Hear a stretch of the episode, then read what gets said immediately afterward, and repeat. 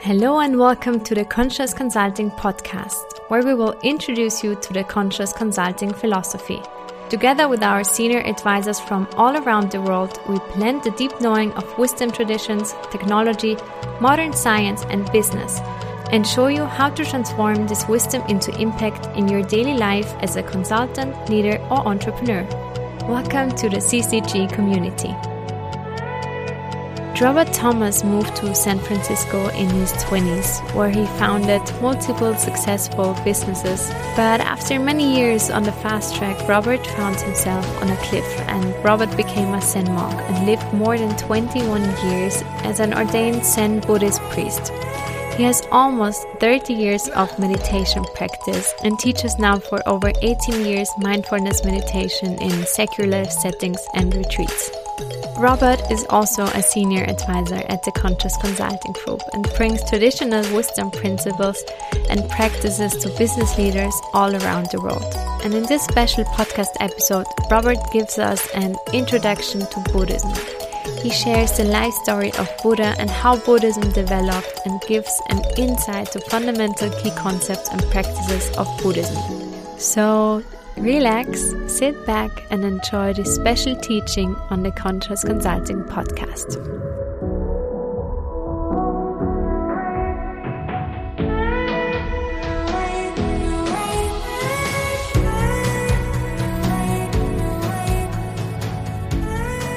I'd like to start by thanking Julia and Christian for, for bringing us all together. I also um, would like to make it clear to you that that I'm not I'm not a Buddhist scholar.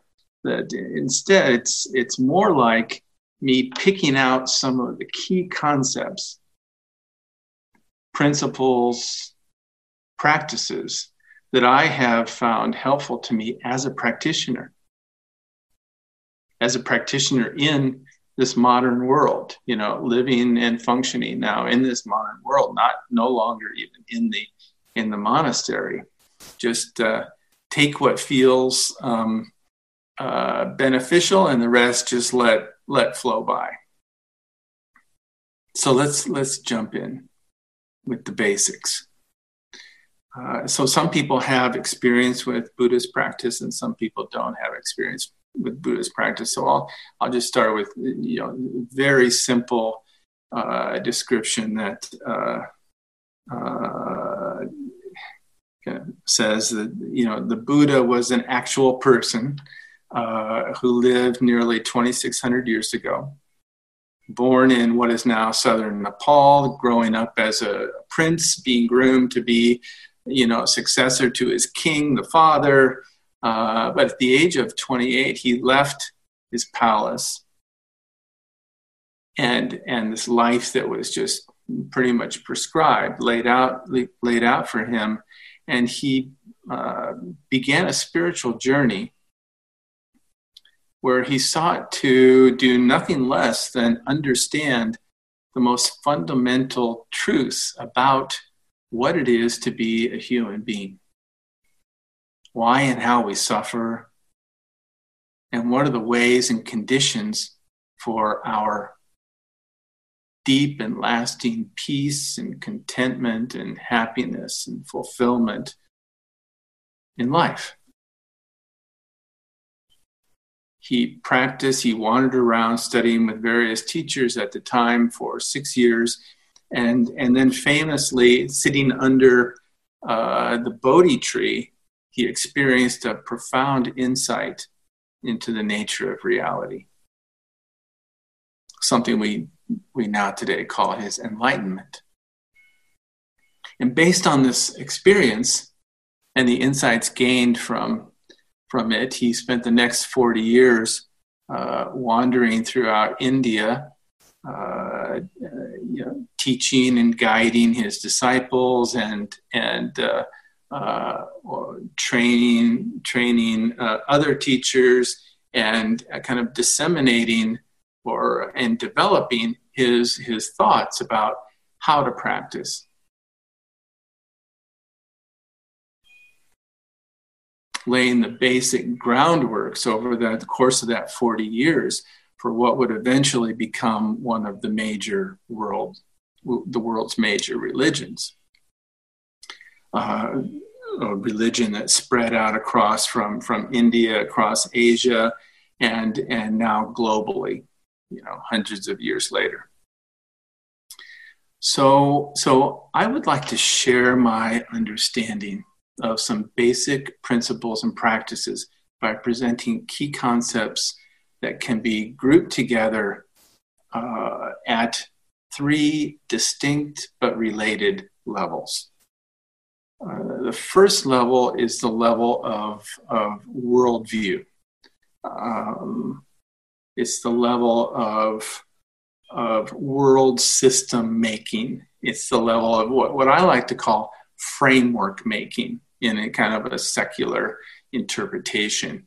You know, how do we create a framework for us to understand our world and ourself in that world? So, so the, the I'll, I'll, talk about that at kind of a highest level. And then we'll move to a, a second level that's at the level of, of uh, maybe organizing. It's a structural level, it's the level of uh, what I like to call pattern making. And then the third level is at the level of, of direct action, practice, engagement, service, um, individual intention impact you know so so that's that's the third level. So i'm, I'm going to talk about practice some some key some key aspects not not completely everything but some key aspects that i that i find particularly interesting about at each of those levels. So um, at the at the worldview level or the you as I, I said I like to say the, at the framework making level what the Buddha experienced what the Buddha saw what the Buddha understood or realized in that in that time uh, that we, we call as enlightenment under the tree is is our key reference point. Um, what he realized and then spent the rest of his life teaching about um, is that the fundamental nature of reality and everything everything within our experience of ourselves and our world functions or works or exists according to two principles. The first one is that everything everything is constantly moving and changing. There is nothing that's staying that's staying in one place and nothing that's not constantly that's fixed and not constantly moving and changing all the time. And this includes everything from the smallest element in an atom to the largest mountains, to the stars as far and, and galaxies as far away as we can imagine. So everything is moving and changing constantly. The other principle is that everything is in relationship with everything else. Everything is interconnected and interdependent. And, and everything is in this web of, of, of life that is we that we call we use the kind of in buddhism we use a technical term that and every every element every every single no matter how small or how big in this in this web of life this boundless boundaryless web of life is dependently co-arising is arising, is coming into being for and with and from everything else. Now, some things, some of these relationships are very close and very direct and observable, and some are very far away. But everything is part of this, this, uh, yeah, this web of life. So so recently, I've started to see see and understand this as as almost functioning on two axes. You know, one is one is the uh, is is the axis of of time, and so everything everything changes, or everything is constantly changing. Everything is constantly moving. Is is an aspect of time, and the other aspect as, axis or aspect there is space everything is in relationship with everything else. Everything is in an, is in a dependent relationship with everything else. And this is important for us to, to understand and, and to some extent for each one of us as, as we develop as practitioners to, to really kind of um, get inside of our bodies to embody this this kind of understanding and be able to express it. This is important because it directly connects with how we suffer and how we find happiness and fulfillment peace and contentment in our lives. So the buddha taught that we suffer in three different ways we suffer at a very at one very basic level. There's there's not an not an option because we have we have bodies and we have lives and we have feelings and emotions and nervous systems. So so we are going to do things like like stub our toes. Do you say that in german? You stub your toe? You know um, we're going to get sick. We're going to uh, get old we're going to die. We're going to have people we love die. So there's there's some level of of grieving or pain or or difficulty that's just inherent, just is connected to the fact that that we're alive and we're feeling human beings. And that's not so optional at that at, at this very basic level. Then there's another level that's actually quite optional. Um, uh, and this is directly related to these two axes. We suffer because things on some high, you know, high level, we suffer because things don't stay the same, because things are changing, because, because things aren't fixed, because I don't know how things are going to happen, because life is uncertain. And we also suffer because we're in relationship with every, everything else. We suffer because we're not we're not uh, uh, free to do whatever we want, and and we're dependent on our on being able to survive as human beings with thing, the things around us. So this this creates suffering, and our and our usual strategy, human strategies to to relieve this suffering is to try to control them, right?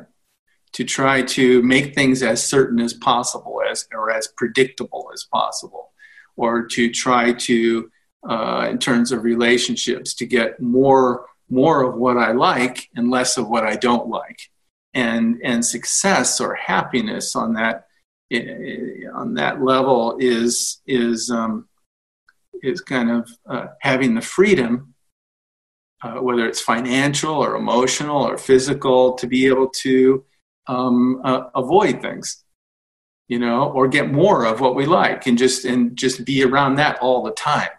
So, so that's on some level that's defining in today's modern world what what success is or what happiness is. But uh, as the Buddha pointed out, that's that's not a deep and true and lasting happiness. That's a happiness that takes a lot of is uh, takes a lot of work and is not lasting.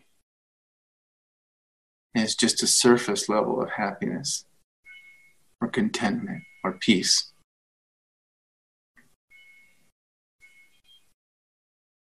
So, so understanding these two axes of, of you know, things always changing and and us functioning in this interdependent web of, of life is also important because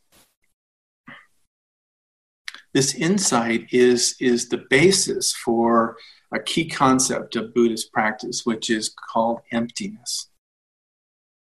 And emptiness in, in this context means uh, lacking or empty of any fixed, permanent, uh, abiding, non changing, um, independent, autonomous self. So it's lacking all of those things. And because, because something is lacking those things, it's empty. It's emptiness. So, so especially in Zen Buddhism, but but this idea shows up in various uh, forms of Buddhism. This is uh, especially infor- important to see that even though there are forms all around us, all of these forms are actually empty of any true, fixed, permanent, inherent existence. And, and we can only call it this, or we can only refer to it like this, or we can actually only understand it in a very provisional way. Conventionally to work with uh, you know we call we call this a glass. So that when so that we know that when somebody asks us for a glass we know what to bring them but in another context maybe this is not a glass maybe it's a vase in another culture they don't they wouldn't even know this as a glass maybe it's a it's uh, in in another language. It would be whatever you call it, you know, in, in Austria. It's not glass.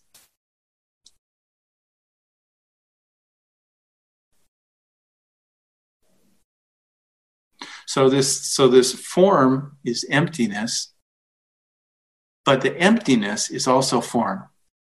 The fact that things are actually always changing and things are interdependent allows them to take form.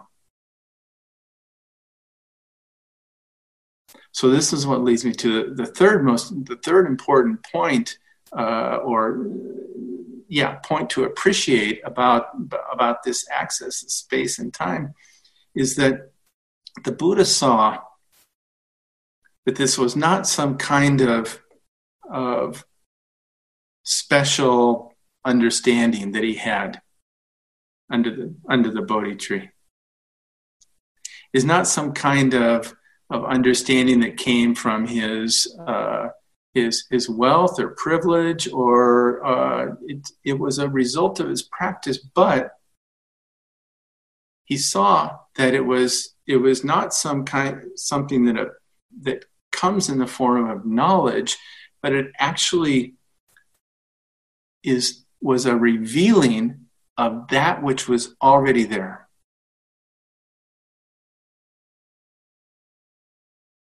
An unveiling of that which was already because it is his was his and the world's true nature that which was already present all along but he just didn't see it and he saw that just like he now saw it that any human being, that all of us can see it. There's no difference between any human being, no matter how educated, how wealthy, how, how, whatever. We could all have this kind of realization or this awakening. We could all see this. Any person could realize this for themselves. So this is this is all this is all at the level uh, of of framework making, understanding how we how we might have a shared or a, or a new even view of our world. But just having this new framework or this new view of our world is actually not enough. You know, the, the Buddha saw that is not enough. And so that's why he spent the next 40 years of his life uh, trying to help people understand well how do we how do we kind of integrate this kind of understanding this deep deep sense of of the nature of reality once we've started to glimpse it or see it more fully then then how do we how do we bring that into our lives as human beings for the purpose of, of benefiting others so that's when we get to get to the, the next level of uh, seeing how how do we organize, how do we structure practice in ways that it can be shared and extended. So so I don't imagine that the the Buddha had um, like like an executive team and he sat down and said, okay, we have this great idea. How are we going to scale it, guys? Uh, but but I do think he gave a lot of thought into how uh, how to, if you, so to speak, scale practice, how to extend it, how to share it, how to communicate it, and how to organize practice, and uh, so to to create kind of safe containers for practice uh, to create practice that um, uh, was was uh, had a was authentic or or had a fidelity or a um, uh, a deep enough kind of value that it was that, that it could it could actually realize it could actually benefit people in a very very deep way so he gave a lot of thought and, and many many teachings about how to how to work at the level of what I like to call pattern making.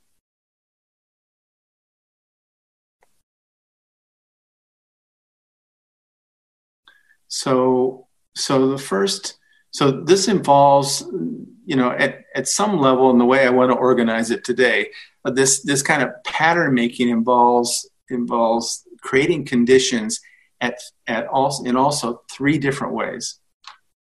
The first way is, is simply with the model and example of the Buddha.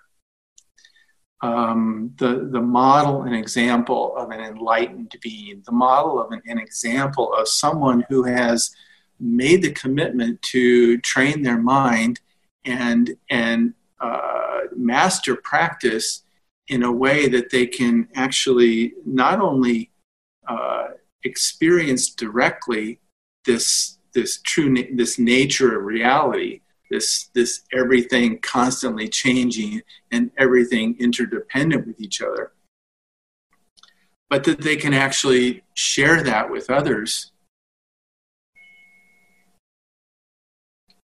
and benefit others through their practice through their example through their through their interactions some of which may involve speech, but but many just involve you know just just observable actions.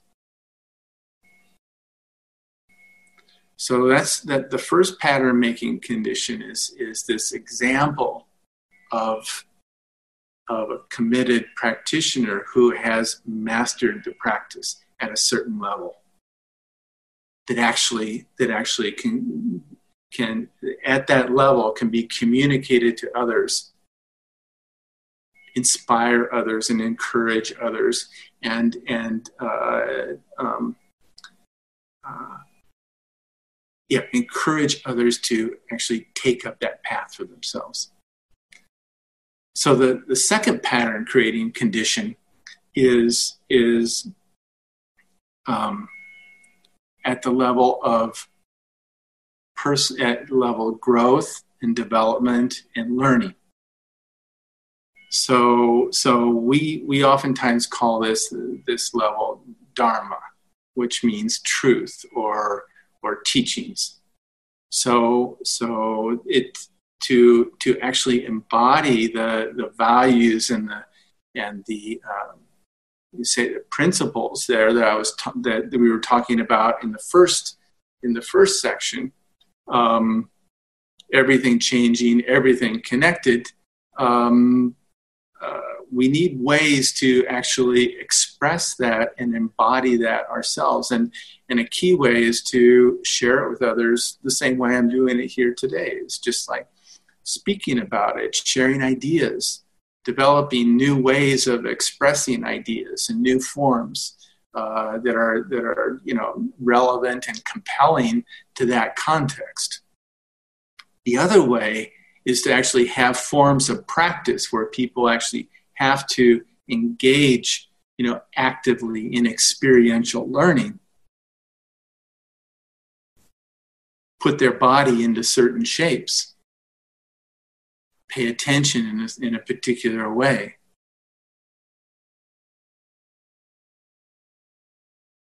For a period of time. Those kinds of things. Those kinds of things. And and so so the activity of of, of buddhism is very much um, uh, an expression or an embodiment of the wisdom and compassion that comes out of that basic understanding of, of the true nature of reality. And the third, the third pattern, pattern creating condition is, is a community of practitioners that help help each other kind of continue on the path of practice and um, um, encourage each other to grow and develop. They provide highly contextual kind of support uh, and encouragement. And, and these are like, these are what we might call Dharma friends, very particular kinds of friends, friends who will, who will encourage our practice, friends who will inspire our practice, mentors guides, people who will ask us questions, people who will keep us accountable. There's a story that uh, you know the Buddha was the Buddha was practicing and, and he had an attendant uh, for for most of his life, and this this fellow's name was Ananda. And and suddenly it, it occurred to Ananda that that um, actually, you know, this community practice is is pretty important. Uh, you know, because sometimes we think, well, the, the Buddha, you know, just realizing, you know, Buddhahood must be most important, and then maybe, you know, the teachings are also important, and then okay, we have to we have to live with this group of people, you know, so let's figure it out somehow. But but actually, the, the it was a, it was dawning on Ananda that that well, actually there's a lot of practice going on in, in my relationships with these people I'm, I'm practicing with. So he goes to the Buddha and he says, you know, something like, I'm paraphrasing, something like, well, you know, this actually this is the the sangha is pretty important, isn't it, Buddha? And uh, and and Buddha says, you know, Ananda. It's not only that the sangha is pretty important. The sangha is all is, is all of the practice life. The Sangha is everything. Because the Sangha is actually where the practice happens. It's not like we practice somewhere else and then we go into our lives. And then we go into our situation and we say, well, how, how do I practice here? But actually, the, the, the, the practice is happening, the context for our practice and the requests for our practice, the request to, to practice comes out of the actual circumstances of our life, the challenges of our life. Those challenges related to the fact that, you know, I, I can't think things aren't things things aren't how they used to be and and oh now i i can't do this anything anymore by myself like I'm taking care of my 89 year old father now. He's used to being totally on his own, totally independent, totally making controlling everything, deciding what he wants to do, when he wants to do it. And now, now he's in a situation where he's totally dependent on people to do everything, including going to the bathroom or taking a shower. So he's having a great time kind of awakening to to the fact and and the joys actually of being dependent on others.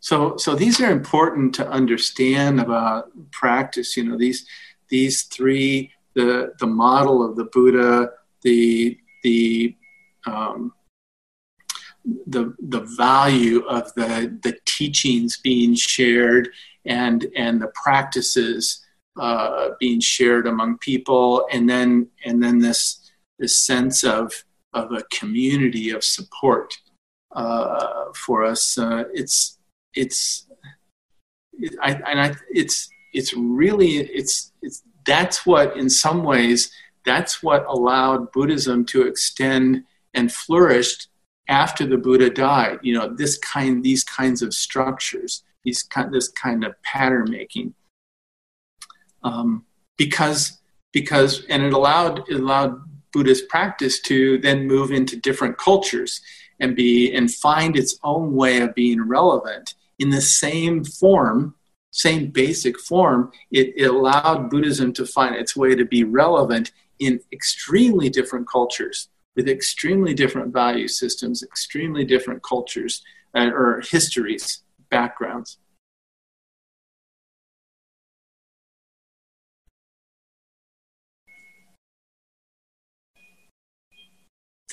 A, a key, a really uh, wonderful concept that I I didn't really appreciate until I've been practicing for some time is that is that when somebody comes into this kind of a of a shape where you have somebody representing the teacher, somebody uh, some way of of sharing the teachings, a practice in place, and a community of people who are committing themselves, dedicating themselves to to embodying and expressing those those values and that practice and that understanding.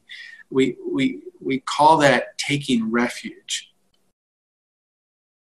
And I used to bristle at that kind of word. I used to think taking refuge, that sounds like kind of maybe like too much. But actually, actually I've, I've warmed up to it, especially that I'm no longer in that system because it was only in that kind of pattern making system that I could actually change, transform my life. Because that, that change from that, from that usual, from that usual path of that I talked about earlier, trying to control things or trying to make things more predictable or trying to uh, gain my freedom by being autonomous and being, yeah, being, being independent is hard. It's hard to learn that. It's hard to change. So we need help.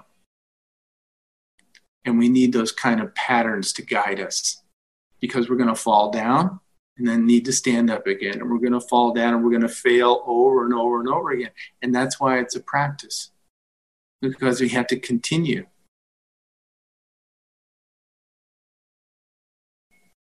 So the next level and the last level I'm going to talk about is at the level of, of um, making a difference.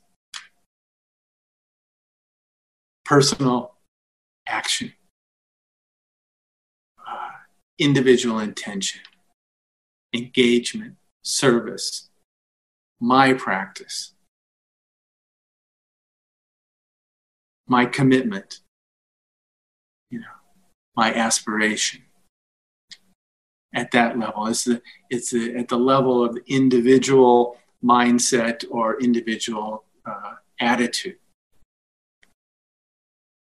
So so the the Buddha planted, you know, uh, planted the seeds for uh, and and gave you know incredible number of teachings um, uh, about how to how to practice and how to organize our practice as uh, for as as um, as a practitioner. But oftentimes it was it was directed, and for the most part, it was directed to his to his group of monks. occasionally he would be talking in a more broad way to a, to a group of lay practitioners, but for the most part, it was during that time he was teaching to to monks who were who were disciples of his. It was in the hundreds of years after the Buddha's death that Buddha that the these the teachings of the Buddhism of, of the Buddha started to kind of extend beyond the walls or the or the boundaries of a monastery and those more dedicated practitioners into uh, um, the lives of everyday people.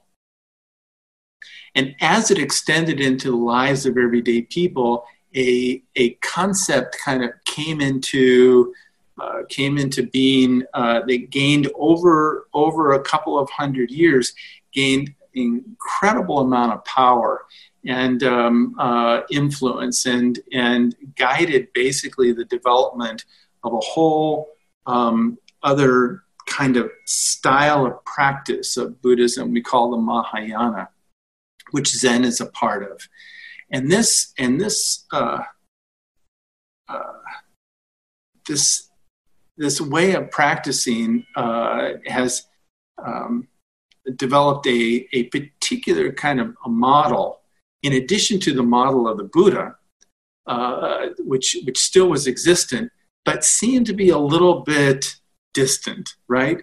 Seemed to be a little bit unattainable. Another model came into existence called that we call the Bodhisattva. Bodhi means enlightening, sattva means being. So, an enlightening being, and this is the example or architect of a or archetype of a practitioner who is dedicated and committed to being on a path of practice, but vows to to forego any kind of like ultimate enlightenment in place of benefiting um, benefiting all beings. So the Bodhisattva makes this makes this um, you know makes this shift in their life that that they are going to live their life in a profoundly beneficial way for all beings, including themselves, but all beings.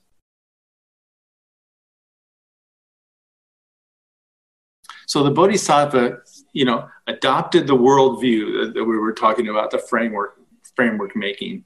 They function, they train, they practice within the context of the of the pattern making, but they're also committing to benefit others in every single possible way they possibly can never wavering from this from this deep intention so so there's somebody who's who's made who's kind of like you know this this this fork in the road that the buddha identified between you know the usual way that we could just keep on living based on our habits and and uh, almost like living in almost like a hardwired way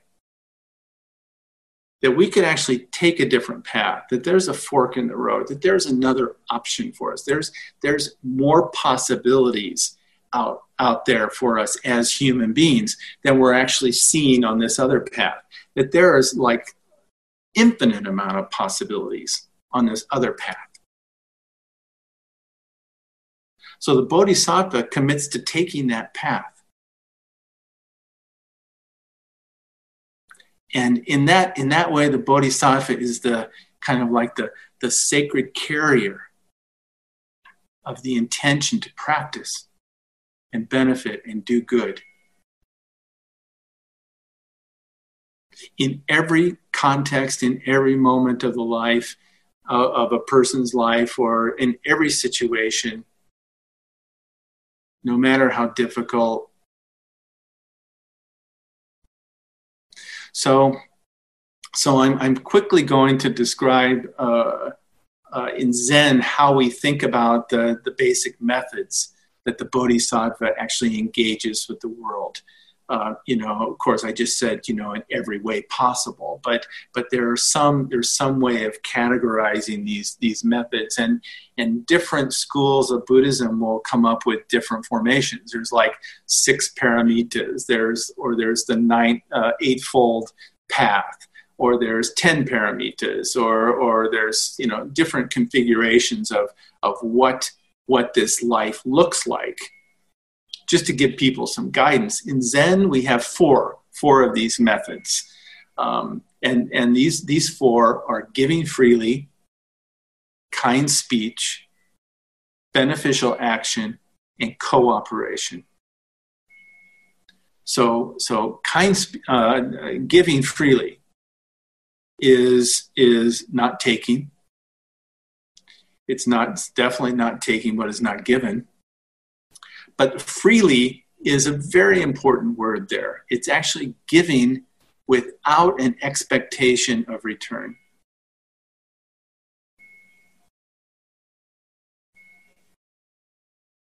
And this may be giving material objects, it may be giving uh, advice, teachings, it may be giving uh, guidance, or it just may be giving attention caring, love, listening.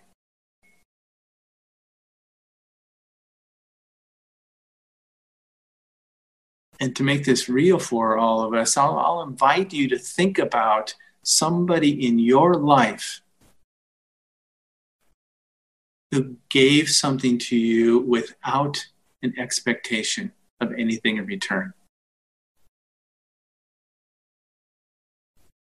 I think that most people can can actually remember those people.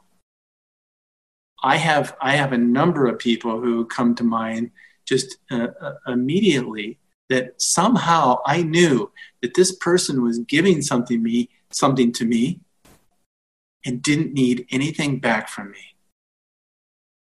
And it was profoundly impactful in my life.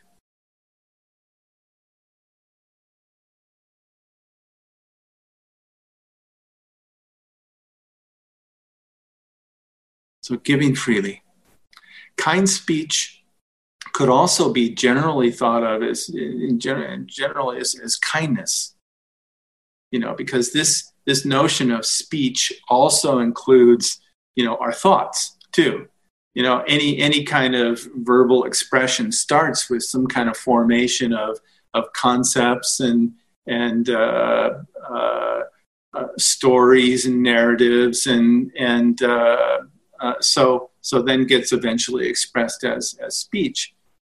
So so generally, you know, kindness um, can include all the actions of the body, uh, speech, and mind. And even as we think about kindness, it also connects to qualities or or uh, practices of of empathy, compassion, equanimity.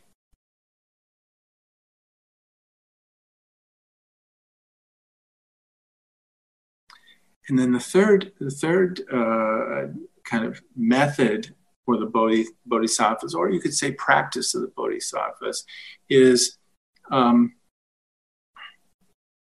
beneficial action. Having an attitude or a mindset that in each moment, no matter what the conditions are, no matter how difficult or how challenging, the bodhisattva is seeking, seeking out the way, seeking the way to find find what might be most beneficial. So this isn't actually leading this, this beneficial action is not actually a list of beneficial actions. It's actually more like a list of questions. Okay, what is going to be beneficial now? It's an intention. It's a willingness to go into each situation not knowing what is going to be beneficial, but actually having the intention to be a benefit, to be a positive force, to help. That's that practice. And there's so much more I could say about every single one of these, but I'm trying to uh, get to get to the end of this. Uh, uh, and the last one is cooperation, means identifying ourselves as part of a larger being, as part of the larger body. Ultimately, you know, in Zen we have this we have this phrase that the entire universe is the true human body. It's the true human body. The entire universe. Where, where, would, where would the end be?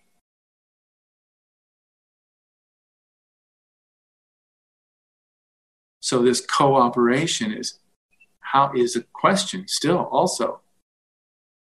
How are we going to what does my attitude need to be to work together with everything? Not just my little team here, and not just my city, not just my everybody in my country, but actually the, the all the, the mountains and the and the rivers and the trees and the elephants and the snakes and the birds and the clouds and the stars, all of those things. What is it to cooperate with everything?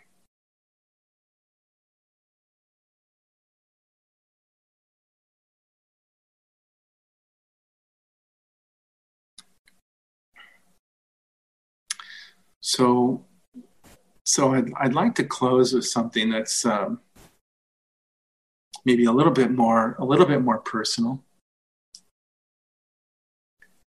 Um, and then and then we can open it up to questions. May, or maybe maybe you've had made your own connections or have your own insights or would like to share something uh, here whatever we'd like to do after this but, but i'd like to close by just saying that that i don't think i would have been would have made it as a practitioner. certainly, probably wouldn't wouldn't have st- stuck with the, the difficulty of practice or the, the, the, the choice of, be, of, of dedicating my life to become a, a Buddhist practitioner if it hadn't worked on two different levels for me. At one level, it's extremely kind of like humble, small, intimate. It's a matter of, of, of like, how will I, will I put this cup down on the surface? It's a matter of how will I meet this moment fully? how will I do the most basic? How will I how will I plant this flower in a way that harmonizes with my deepest intention? How will I do the simplest thing? Nothing so nothing so complicated, you know. How will I take care of this thought I have right now in the best possible way? So, at one level, it's extremely kind of humble and simple. And at another level, it's completely radical and audacious. I mean, there's, there's probably been no more audacious concept uh, uh, shared with the world than, than the notion of complete enlightenment. I still remember the day when I was walking along in college and somebody, some a friend of mine said, "Oh, those people are very enlightened," and I had no idea what he was talking about, but I was like fascinated. It was the power of that kind of concept. Well, what would it be like to for somebody to actually wake up and see the world in a different way.